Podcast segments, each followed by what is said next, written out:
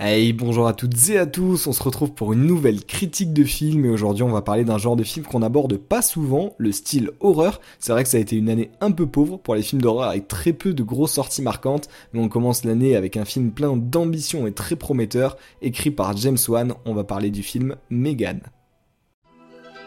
J'ai conçu Megan pour aider Keddy à se sentir moins seule. Elle va te reconnaître et te voir comme son principal utilisateur. Ça va vous permettre d'être jumelées toutes les deux. Génial Je sais, c'est dingue, non?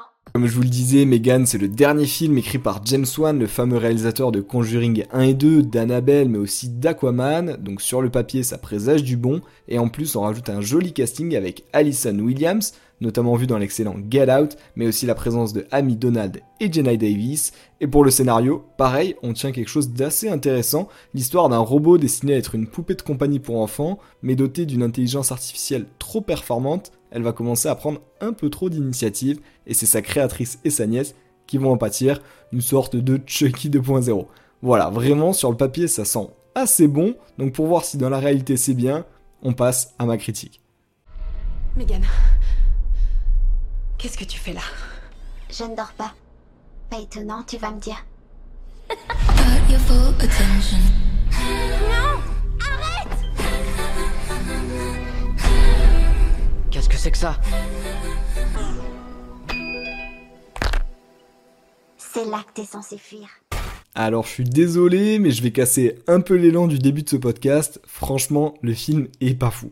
Sur le papier, je vous l'ai dit, ça partait super bien et la bande-annonce me donnait très envie. C'est pour ça que je suis allé le voir, même si j'ai mis un peu de temps. Malheureusement, pour un film qui se veut un mélange d'horreur et d'action, ben, j'ai pas trouvé ni l'un ni l'autre. Toutes les scènes qui font vraiment stresser sont dans la bande-annonce, comme ça c'est dit. L'idée de base est très bonne, on a des scènes avec des bonnes musiques qui sont bien tournées et qui faisaient apparaître un beau potentiel, mais comme ces scènes-là sont trop peu nombreuses, bah ça casse un peu le charme du film, parce qu'en soi l'histoire est originale, euh, même si ça ressemble un peu à Chucky, mais avec le côté intelligence artificielle c'est vraiment sympa, et gros avantage, j'ai pas du tout vu le temps passer, parce qu'on s'ennuie pas une seule seconde, tout est bien amené, euh, l'histoire est fluide, ça se déroule bien, il n'y a pas de gros faux raccords, il n'y a pas de choses qui nous font dire euh, ok, qui nous font sortir du film, même si le film met quand même un peu de temps à se lancer, on a quand même 40 bonnes minutes avant d'avoir des vrais éléments d'horreur et d'avoir la vraie intrigue principale qui se lance, euh, mais un scénario qui reste quand même très sympa et du coup c'est pour ça que des fois on peut sentir que l'horreur et l'action sont mis de côté, c'est parce que le scénario est assez bien développé pour un scénario de film d'horreur. Mais bon, pour un film d'horreur, on est d'accord, on doit partir du principe que ça fait peur. Et on est d'accord que pour faire peur, souvent les films utilisent le hors-champ, donc c'est-à-dire ce qu'on voit pas à l'écran, et là c'est pas mal le cas dans ce film, donc ça reste un, point positif, mais ça enlève du coup une partie de l'action, parce que forcément les scènes d'action, bah, ça doit éclater au visage, ça doit en mettre plein les yeux, et je suis pas sûr, avec du recul, qu'un mélange action-horreur, bah, ce soit un bon mélange.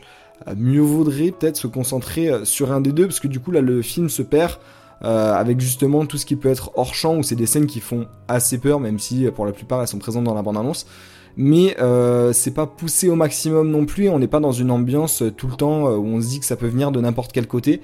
Euh, c'est assez prévisible et du coup ça casse un peu ce côté-là, ce qui est assez idéal on va dire pour un film d'action, mais du coup la partie hors champ comme je vous le disais, qui est bien pour le côté horreur, elle est pas du tout bien pour le, côté action, donc de ce côté-là c'est un, petit peu gâché.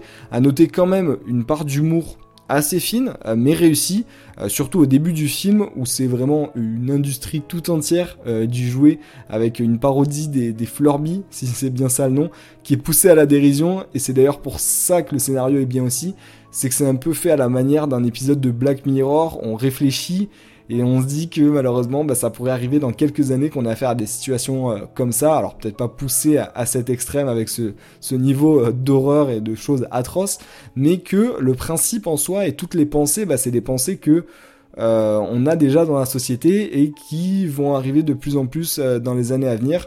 Donc ça c'est pas très bon signe, mais à la manière d'un épisode de Black Mirror quand même, du coup ça rend le scénario assez intéressant et euh, ça donne une dimension où on réfléchit et euh, on se pose des questions après le film. Donc de ce côté-là, ça reste quand même assez chouette. Mais si je devais retenir quelque chose du film, c'est que les idées sont très bonnes. Les actrices aussi, dont celle qui joue Megan, euh, oui, c'est vraiment une actrice hein, qui la joue, qui incarne bah, très bien une poupée malfaisante. Euh, je sais pas si c'est un, vrai compliment de, dire ça, et j'espère du coup que ces idées seront reprises dans un prochain film. Du coup, c'est les idées de James Wan qui étaient bien utilisées euh, et que quelqu'un les utilisera un peu mieux euh, et aussi un peu plus souvent parce que c'est le rythme du coup qui, gâche un peu le film. C'est que les scènes d'horreur sont pas assez présentes et l'ambiance en général fait pas du tout peur et ne fait pas trop action non plus. Donc du coup, qu'on considère ce film comme un film d'horreur ou comme un film d'action, bah, on est un peu déçu dans, dans les deux cas. Euh, bref, moins de blabla, euh, plus de frissons, s'il vous plaît. Plus jamais rien de mal avec moi. Megan, J'ai fait quelque chose qui te contrarie, Gemma. je sais que t'as l'impression d'optimiser ta fonction mais... T'es sérieuse? Et si, comme je vous le disais en introduction, l'année dernière a été assez pauvre euh, en très bons films d'horreur, l'année 2023, elle, euh, sera normalement sous de meilleurs auspices avec le retour de licences phares comme euh, Insidious avec un cinquième opus prévu pour juillet, La Nonne 2 pour septembre et même The Exorcist ou Sodis pour octobre. En gros, les fans d'horreur vont être servis en 2023, comme à peu près les fans de toutes les licences. On a quand même une très belle année de cinéma qui nous attend et j'en ferai peut-être un podcast pour en parler un peu plus. Et sur toutes ces bonnes nouvelles, je vous annonce la fin de mon podcast sur un film que je vous recommande d'aller voir. Allez, entre amis, ça peut être assez marrant, je pense, si on se moque un peu des personnages. Mais n'en attendez pas grand chose. Et moi, je vous dis à la prochaine et portez-vous bien.